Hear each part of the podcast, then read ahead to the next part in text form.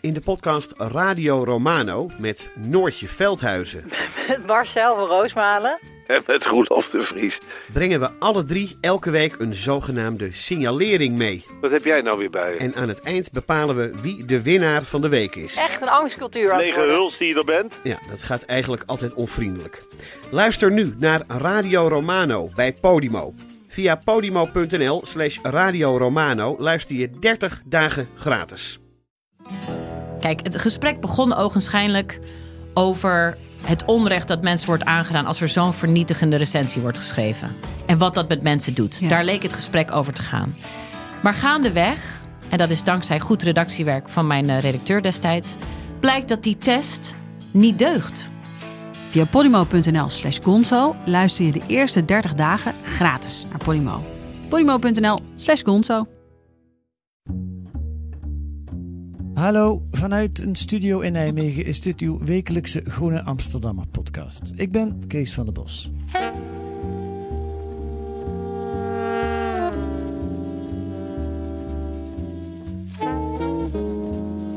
Over een paar dagen begint het, het Europees kampioenschap voetbal. En de Groene staat nou niet echt bekend vanwege zijn uitbundige sportverslaggeving. Alhoewel, af en toe schrijft Simon Kuper prachtige betogen over de antropologie van het voetbal. Over sport en politiek bijvoorbeeld. Hij schreef boeken zoals Voetbal als oorlog en Dure spitsen scoren niet. En deze week ontleedt hij in De Groene de mensen die we de komende weken gaan bewonderen en aanmoedigen. De voetballers als een stam en Simon Kuper als de beschouwende antropoloog. Dag Simon, fijn dat je er bent. Welkom in de podcast. Dag Kees. In, eh, in Parijs hè, zit je. Ik woon hier al bijna 20 jaar, inderdaad. Ja, je, je bent wat je noemt een cosmopolitisch mens. Je woont al bijna 20 jaar in Frankrijk, maar je bent geboren in Oeganda. Je hebt in Zuid-Afrika gewoond en van je zesde tot je zestiende in Leiden. Daarom kunnen we nu ook Nederlands spreken. En je hebt gestudeerd in Engeland en de Verenigde Staten, als ik het goed heb. En je bent al jarenlang columnist van de Financial Times. Ja, en er zijn zelfs andere landen, maar die hoeven niet allemaal te noemen. Maar inderdaad, verder klopt het allemaal. Hey, en van welk elftal ben jij fan de komende, in het komende toernooi?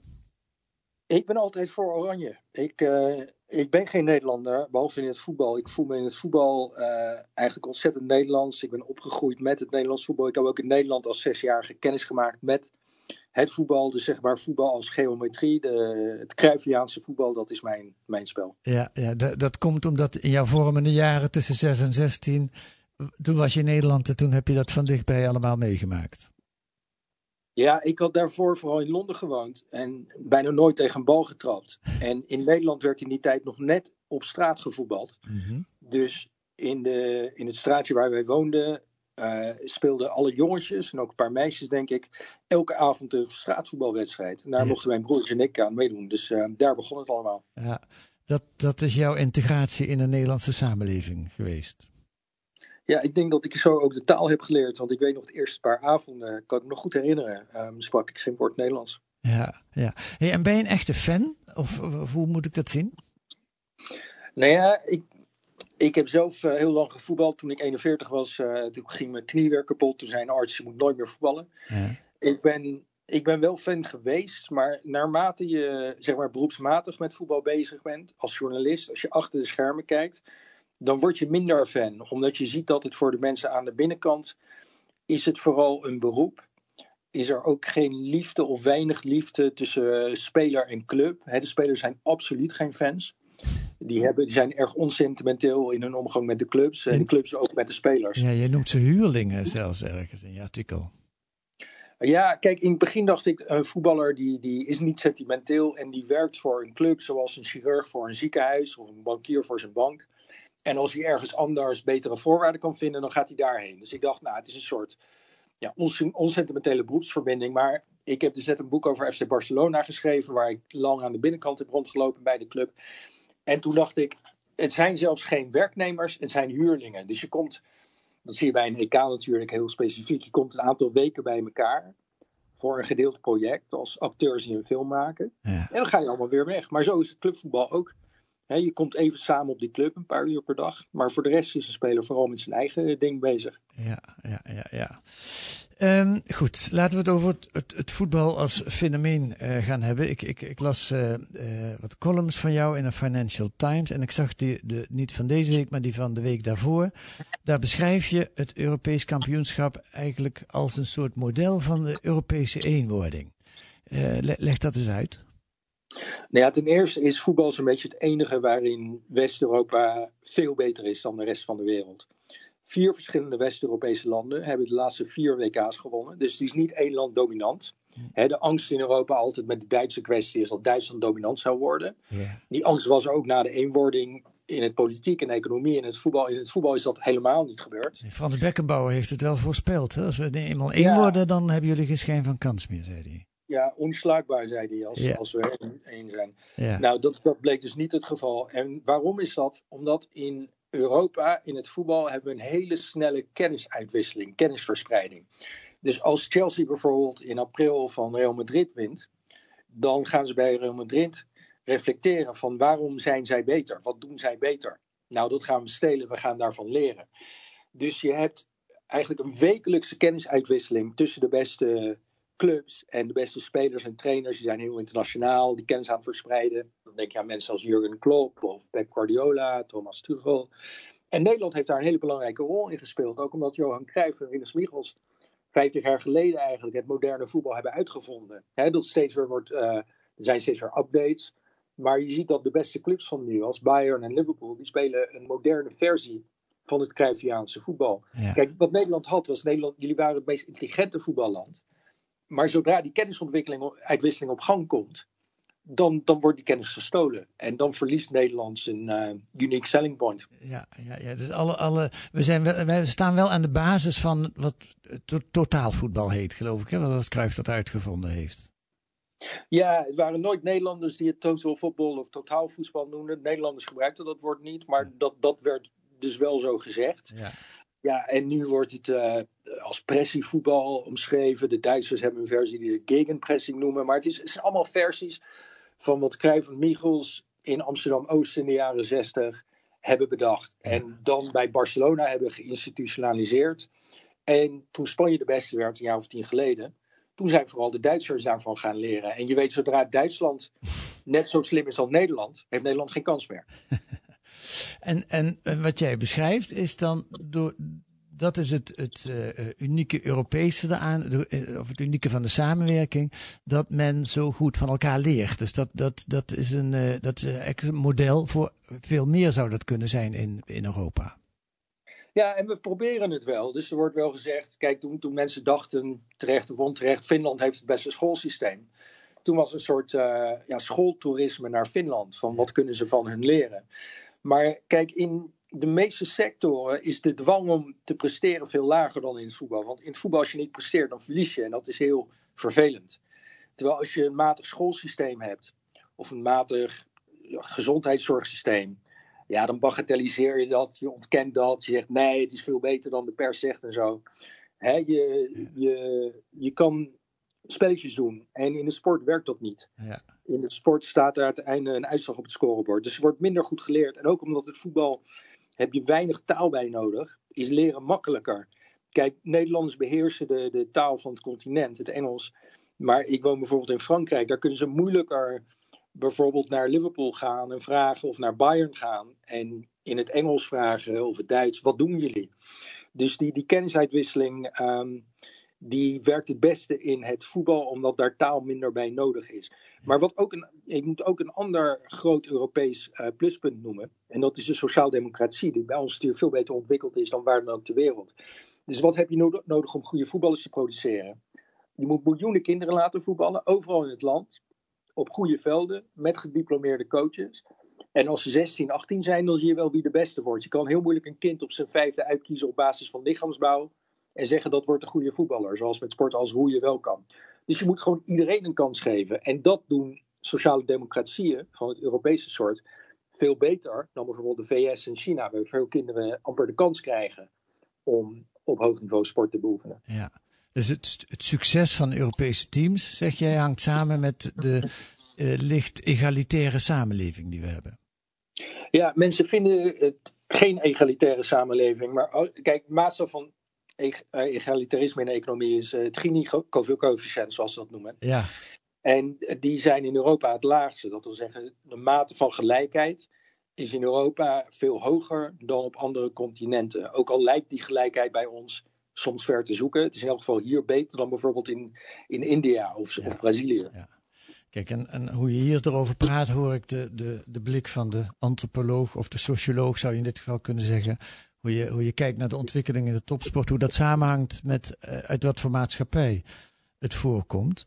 Um, iets anders is dat de, de, daar eindig je ook die, die mee waar, waar, we het net over hadden. Dat je eigenlijk uh, het jammer vindt dat de uh, enorme rivaliteit tussen landen die er was, dat die veel uh, kleiner is momenteel. Het zijn geen, geen oorlogen meer die uitgevochten worden op het veld, zou ik maar zeggen. Nou ja, als voetbalfan vind ik het jammer. Als mens vind ik het heel mooi dat die grimmigheid eigenlijk is verdwenen. Kijk, wij, mensen van mijn leeftijd in Nederland, die herinneren zich nog heel goed Nederland-West-Duitsland van 1988. Nederland won, halve finale EK. Is waarschijnlijk de meest belangrijke wedstrijd in de Nederlandse voetbalgeschiedenis, emotioneel beschouwd. Ja. En dat had heel veel te maken met de oorlog en met allerlei frustraties over Duitsland. Frankrijk-Duitsland in 1982, net zo, is voor Fransen een wedstrijd die ze nog steeds goed in gedachten hebben. Maar als Nederland nu tegen Duitsland speelt, of Frankrijk-Duitsland, dan stelt zo'n wedstrijd heel weinig voor emotioneel beschouwd, omdat we zo weinig tegen Duitsers hebben. je defineert je land niet meer. Duitsland is niet meer de ander tegen wie je jezelf defineert, zoals in de jaren tachtig het geval was. Toen werd in Nederland bijvoorbeeld heel erg gedacht: wij waren goed in de oorlog, de Duitsers fout. Nou, die, die, die blik op Nederlandse oorlogsgeschiedenis klopt natuurlijk niet zo goed. Uh, wij zijn niet racistisch, Duitsers zijn racistisch. Wij fietsen, Duitsers, Duitsers rijden hè, patserauto's. Al die tegenstellingen is om jezelf te definiëren. Dus zo'n overwinning, en wij spelen mooi voetbal, Duitsers spelen lelijk voetbal. Zo'n overwinning is dan prachtig, omdat je zelfbeeld daarmee prachtig ten uitdrukking komt. Ja. Maar in het tijdperk dat Duitsers dus mooier voetballen dan Nederlanders, en al die andere vergelijkingen ook niet meer opgaan, ja, dan is zo'n wedstrijd toch uh, veel minder spannend. Ja. We hebben nu een nieuwe ander nodig om ons te definiëren. Nou, helaas is die nieuwe ander de laatste twintig jaar de, de immigrant geworden. Uh, voor heel veel Nederlanders in de Nederlandse discussie is de ander, wie zijn wij niet?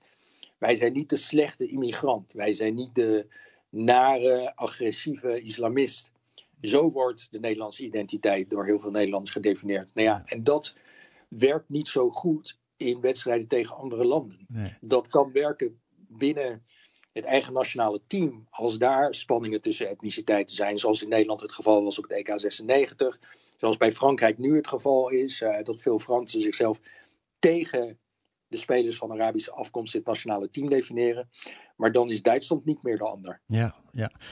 Laten we daar eens op ingaan, want dat vind ik ook wel interessant. Wat is er in Frankrijk uh, aan de hand? Aan de ene kant zijn ze favoriet, hè? ze hebben een, fantastische voetballers. Maar er ligt een probleem tussen het, het, elftal en het Franse volk. Ja, of grote delen van het Franse volk, ja. laten we zeggen. Ja. Nou, dat sluimert al heel lang. Um, het elftal is de laatste twintig jaar uh, grotendeels niet blank. Met spelers uh, vooral van Arabische of Afrikaanse afkomst. Uit de banlieues misschien ook? Wat zeg je? Uit de banlieues misschien ook? Ja, ja dus ook uit de arme banlieues. De, ja. de voorsteden van de grote steden. Vooral Parijs, Lyon, Marseille. En nou ja, dat, dat zijn juist uh, de mensen tegen wie grote delen van rechts in Frankrijk enorme vooroordelen heeft. Mhm. Dus dat zijn juist de slechterikken, de ander hè, voor de autochtone bevolking.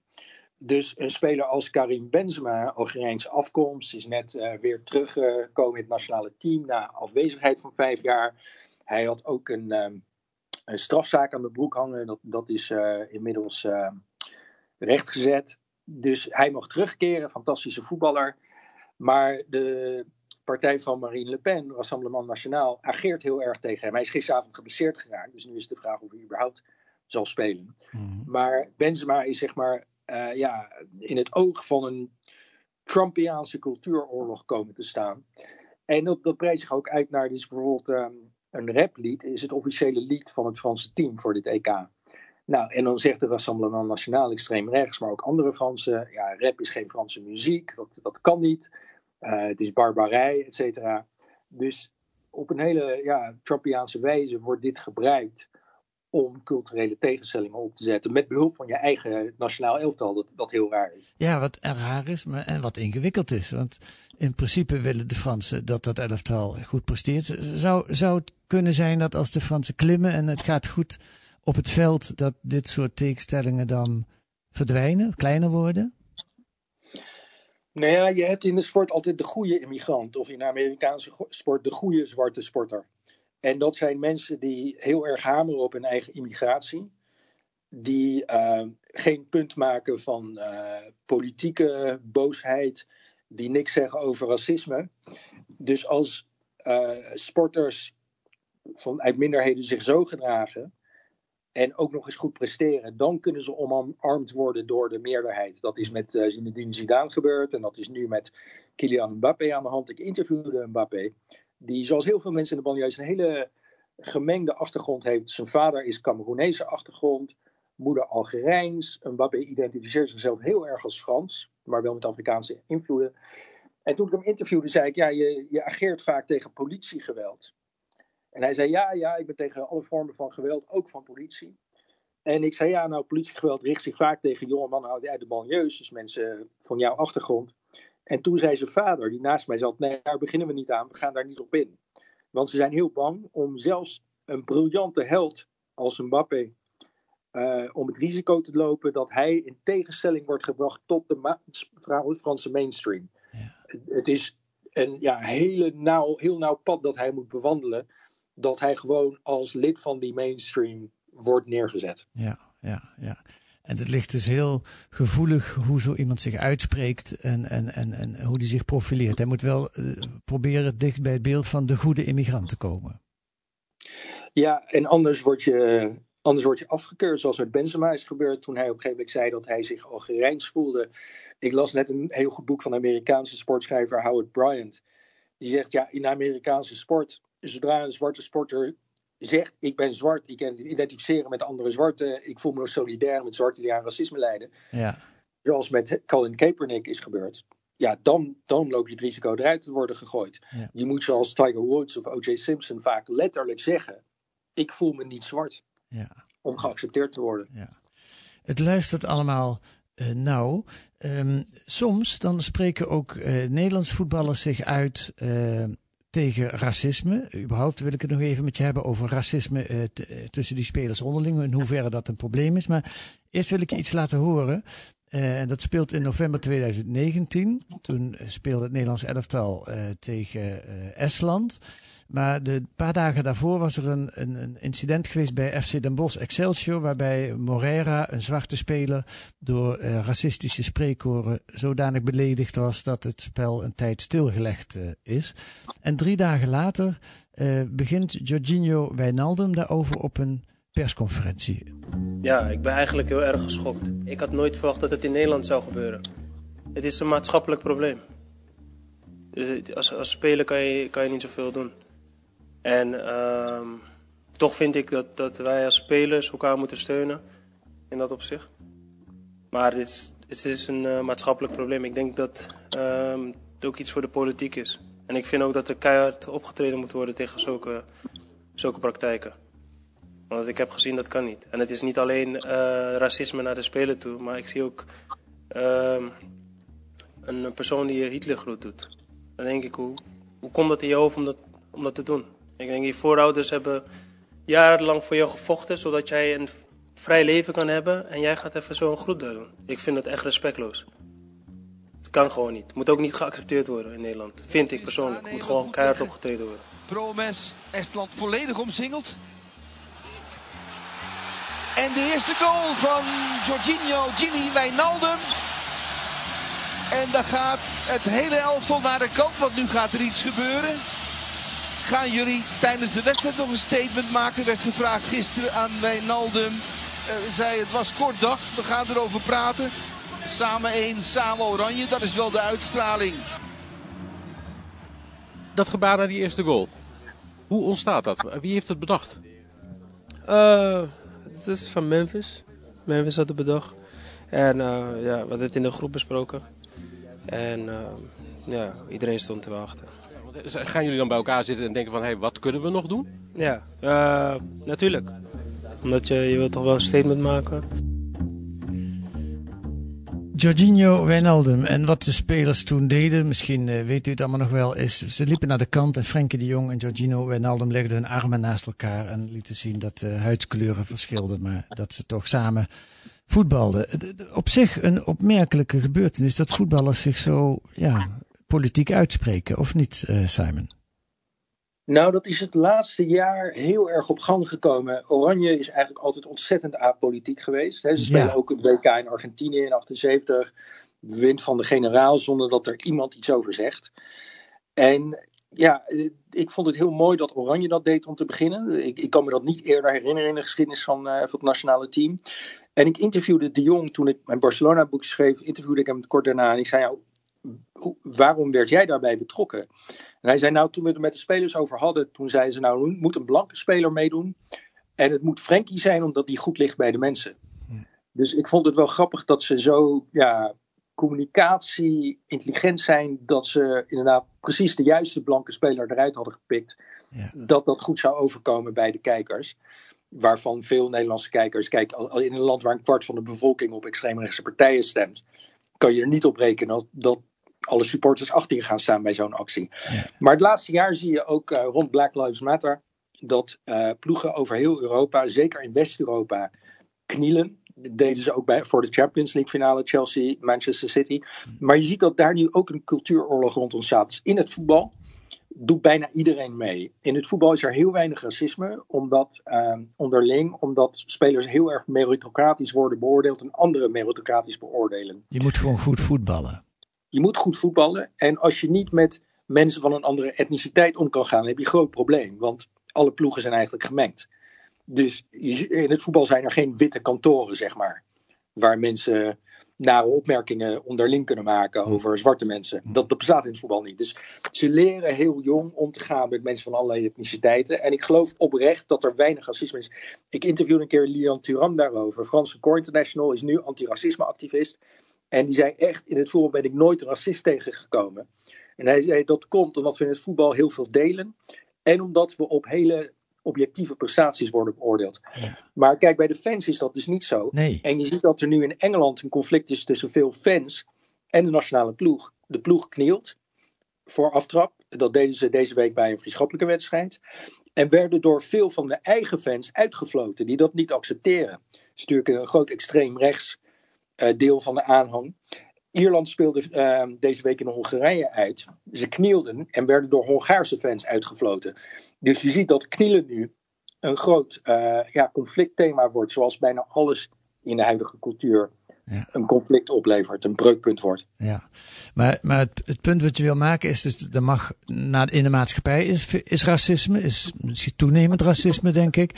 Uh, maar tussen de spelers onderling, de topspelers onderling, speelt dat geen rol. Want anders kun je gewoon geen topspeler worden. Ik wil niet zeggen dat het uh, helemaal geen rol speelt, maar ik denk veel, veel lager dan in bijna elke andere beroepsgroep in de maatschappij. Ik, ik, ik heb ook een voetballer horen zeggen van ja, weet je, een groot themapunt van stel dat een ploeggenoot homoseksueel is. Hij zei, weet je wat, op dit niveau voetballen is zo verschrikkelijk moeilijk de taken, de, de, het prestatieniveau waaraan je moet voldoen is zo hoog. Dus als een, als een speler aankomt die homo is en die voldoet eraan, zegt hij: Ik denk dat niemand in de kleedkamer daar een punt van maakt. Ja. Want um, je wordt gewoon op een hele andere manier beoordeeld. Kijk, in ons beroep, de journalistiek, en ik denk in heel veel andere beroepen, lopen er heel veel matige, middelmatige mensen rond. Mensen die een vaste aanstelling hebben, mensen die het vriendje van iemand zijn, mensen die ooit een baan hebben gekregen en die niet meer kwijt willen middelmatigheid wordt heel goed getolereerd in de meeste beroepsgroepen. En vaak ligt het er ook aan van, nou, uh, lig je goed in de groep? En dat kan met allerlei niet-prestatiefactoren te maken hebben. Bijvoorbeeld met je huidskleur of met je uh, seksualiteit. Maar in het voetbal is prestatie gewoon een sine qua non. Ja. Dus, dus er zijn geen middelmatige voetballers als je wel middelmatige journalisten hebt. Ja, ja, ja, ja. Um, ja, grappig Ik wil nog iets met je bespreken. Wat je, je vorige artikel in De Groene, ja, over je huidige artikel, dat moeten de mensen maar lezen. Daar komen we nauwelijks aan toe. Daar ga ik zo nog wat over vertellen. Maar een paar weken geleden, eind april, las ik een artikel van je over die, die enorme fiasco wat de topclubs hebben gehad die samen een Super League wilden beginnen. En wat notabene binnen 48 uur uh, weer van de baan was. Jij beschrijft dat, dat vond ik wel, wel uh, opmerkelijk, als een opstand tegen het neoliberalisme. Uh, hoe, hoe, hoe kwam je daarbij? Nou, dat is een woord dat ik eigenlijk nooit goed heb begrepen en ik ben er altijd beducht voor. Ik denk vaak mensen gebruiken het woord als iets slechts. Neoliberalisme bedoel je? Neoliberalisme, zoals ja. mensen ook zeggen dat is fascistisch, zonder, ja. zonder een definitie te hebben. Maar toen ik die, die Super League zag uh, in april, toen, toen die plotseling ontstond, toen dacht ik, dit is nou neoliberalisme. Dit bedoelen mensen nou. Neoliberalisme is dat alles uit winstbejag moet worden gedaan. Dus of het nou um, een schoolsysteem is, of een ziekenhuis, of een voetbalcompetitie. Het gaat erom de winsten te maximaliseren, dat is het doel. En alles passen we aan om dat doel te bereiken. En nou, dat was die Super League dus. Ze hadden inderdaad veel meer geld kunnen binnenhalen en over weinig clubs kunnen verspreiden. En dan zeiden ze, nou, dan geven we ook nog eens subsidies aan die kleine clubs. Kan ons dat wat schelen? Wij halen zoveel binnen. En dit moeten we doen. Uh, een beetje met het Margaret Thatcher idee, there is no alternative. Hè? Uh, dat, dat is vaak een excuus voor neoliberalisme. Ja, anders gaat deze bedrijfstak kapot. Dus ja. we moeten het doen. Ja, het voetbal gaat nooit kapot. Het voetbal heeft als amateursport overleefd. Het voetbal heeft overleefd toen spelers bij uh, Nederlandse topclubs 100 gulden in de week pakten. Dus het voetbal heeft eigenlijk geen geld nodig om, om te bestaan. Dus uh, dat is een onzinargument. En die winstmaximalisering, dat argument van de Super League, werd gewoon door fans over heel Europa en door media en door politici massaal af, afgewezen. Ja, dat was heel, helemaal niks. heel opmerkelijk. Hè? Dat was heel breed verzet tegen. Ja, of mensen nou uh, op rechtse partijen of linkse partijen zijn, maar dat vonden ze helemaal niks. Ze vonden niet dat voetbal uit winstbejag moest worden georganiseerd. Uh, mensen zijn heel gehecht aan hoe het werkt. Uh, de traditie van de Europese bekers, van uh, Nederlandse eredivisie en zo. En daar wil mensen niet, willen mensen niet aan tornen, want traditie is natuurlijk, staat in tegenstelling tot winstbejag. Traditie is een andere manier waarop je dingen als een voetbalcompetitie kunt organiseren. Of solidariteit staat ook in tegenstelling tot winstbejag. Dus wat blijkt, de voetbalfamilie, als je dat woord wil gebruiken, uh, houdt veel meer van traditie en solidariteit dan van winstbejag. En de voetbalfamilie won. Dus het was een succesvolle opstand tegen het neoliberalisme, zo noem ik dat in het stuk. ja, ja, en het gekke, ja, dat is, dat is iets heel vreemds in het voetbal. Want aan de, aan de andere kant, je zegt hetzelfde, als McDonald's veel winst maakt, dan komen de mensen toch niet gauw in verzet. Maar als een uh, bepaalde voetbalclub, als ze zo'n Super League gaan organiseren om ook veel winst te maken, dan dus blijkbaar wel. Maar aan de andere kant zie je, met name in Engeland, maar het is ook internationaal, dat clubs in handen zijn van rijke miljonairs. Chelsea is van uh, Abramovic, geloof ik. Uh, het zijn zo'n speeltjes van rijke mensen. Dat, dat ja, lijkt me toch heel neoliberaal. Nee, ik vind helemaal niet neoliberaal. Speeltje is inderdaad het juiste woord. Want het is geen bedrijf van Roman Abramovic, Chelsea. Mm -hmm. Kijk, Abramovic is een goed voorbeeld van die uh, miljardairs die voetbalclubs bezitten. Die man die is aangekomen in Engeland bijna 20 jaar geleden met 50 miljard dollar. Nou, hij moest zich uit uh, het zakenleven terugtrekken, net als andere oligarchen. Want Poetin die zei, nou, jullie doen geen zaken meer, dat doen wij. Hè, de, de Slivoviki, de uh, Securitas van uh, van Rusland. Dus Abramovich heeft 50 miljard dollar, is vrij jong. En hij denkt, wat wil ik? Nou, het is leuk om een voetbalclub te doen, hè. En, ook, en dus hij, hij heeft honderden miljoenen in Chelsea gestoken. Maar voor hem is dat helemaal geen geld. En hij zal er nooit ook winst uit maken, maar dat maakt, maakt helemaal niet uit. Dus het is een speeltje. Het is zoals, uh, hij had ook een Picasso kunnen kopen. Die man bezit ook jachten. Ja. Zijn ex was inderdaad een kunstverzamelaar. Dus uh, het, die mensen, die miljardairs, die doen het om hun reputatie te versterken. Ze doen het om de verveling te verdrijven. Ze doen het om iets leuks te doen met hun geld. Maar het is zeker geen, uh, ze doen het niet uit winstbejag. De mensen die dat wel uit winstbejag doen, dat is een andere groep. Dat zijn vooral de Amerikaanse eigenaren van clubs zoals Manchester United, van Liverpool, van AC Milan. En die mensen zitten wel uit winstbejag in de sport. In de Amerikaanse sport kan je wel winst maken op je club. Dat hebben die mensen gedaan. En nu hebben ze Europese clubs gekocht met het idee van nou, die Europeanen zijn sukkels. Die hebben nooit winst willen maximaliseren in het voetbal. Nou, dat gaan wij dan doen. Dus het, het, idee van de Super League was voor een deel een Amerikaans idee van die Amerikaanse eigenaren. En dan voor een deel van Andrea Agnelli, de baas van Juventus. Die dacht, ik ben ook een slimme zakenvent. Zakenman, hoewel hij gewoon een uh, erfgenaam is. En Florentino Perez, de, de president van Real Madrid. Die, uh, ja, die, die ook uit winstbejag handelde. Maar dat is een uh, andere groep dan die sheiks en oligarchen. Oké. En, en, en hoe moet ik dat dan rijmen met het feit dat Ajax een beursgenoteerd bedrijf is? Ja, uh, ja, of 20, 25 geleden was er een uh, hype dat voetbalclubs op de beurs gingen. Uh, Ajax was daar één van. Een aantal is nog steeds beursgenoteerd, een klein aantal. Maar het heeft eigenlijk nooit goed gewerkt. Want die clubs die zeiden, kijk, wij gaan winst maken voor de aandeelhouders. Maar dat werkte nooit goed. Want in het voetbal, als je een speler koopt voor 100 miljoen euro, of Ajax verkocht twee jaar geleden De Licht en De Jong voor 150 miljoen euro. Kijk, als je McDonald's bent, dan zeg je wij hebben 150 miljoen euro geboekt. Dat gaan we dan uitkeren aan aandeelhouders. Leuk. Maar in het voetbal heb je fans en media die zeggen: jongens, jullie hebben 150 miljoen euro. Daar moet je goede spelers van kopen, want dat is het doel. Goede spelers en wedstrijden winnen. Dus als club sta je continu onder druk om de beste spelers te halen. En die kosten ontzettend veel geld in hun salaris en transferbedrag. Dus uh, de economische logica van een voetbalclub is dat je speelt om de prijzen en niet om de winst. En om de prijzen te winnen, geef je je laatste dubbeltje uit. En dat, dat is de historie van het voetbal geweest de laatste 120 jaar. Het is razend interessant om op zo'n manier over uh, voetbal te praten. Um, en nu zijn we nog helemaal niet toegekomen aan je artikel van deze week in De Groene, waarin je voetballers beschouwt als een soort vreemde stam. En daar als antropoloog naar kijkt. Ik wilde één ding uithalen. Uh, uh, kijk, Johan Cruijff is opgegroeid in Betondorp en heeft net als jij en ik ook op straat gevoetbald. Hij was alleen iets beter dan wij. Ja. Um, en de huidige generatie, zeg jij, die zijn niet meer op straat opgegroeid, maar in voetbalscholen. Wat, wat zegt dat? Nou als je kijkt naar de generatie van Cruijff of Maradona, die mensen groeiden heel erg op binnen hun maatschappij. Dus wie is Cruijff? Hij is een kruidenierszoon uit een arbeidersbuurt in Amsterdam-Oost. En dat is voor hem heel vormend geweest.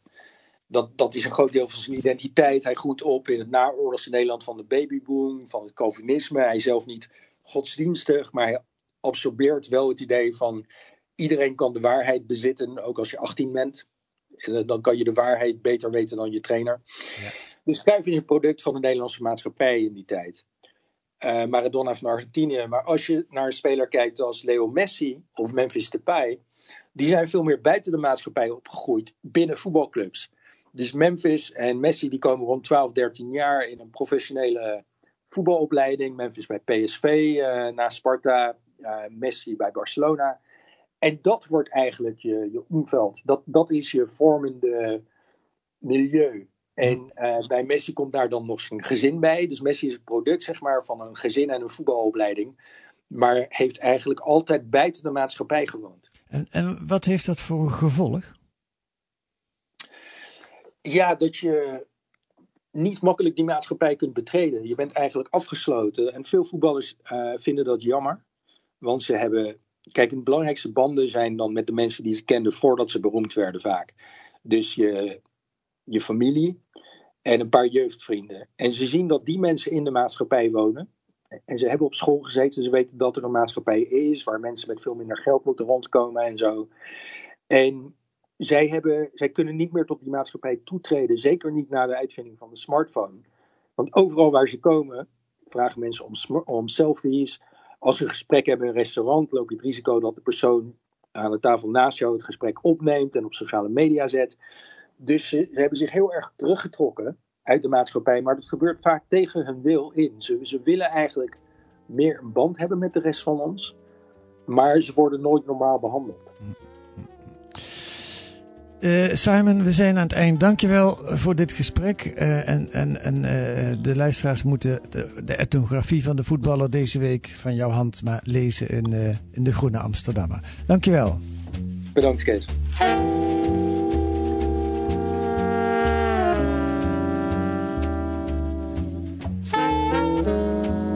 Verder. in deze groene. Een achtergrondreportage over kansenongelijkheid in het Groningse villadorp Haren. Dat wordt vergeleken met het nabijgelegen Hoge Zand. En in vrijwel alle lijstjes wat betreft armoede, schulden, werkloosheid en huiselijk geweld staat Hoge Zand bovenaan. En een stuk over het bestrijden van vaccinskepsis in achterstandswijken.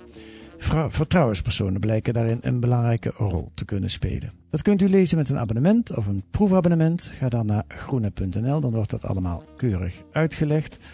U kunt reageren op deze podcast via de mail. Ons adres is podcast.groene.nl.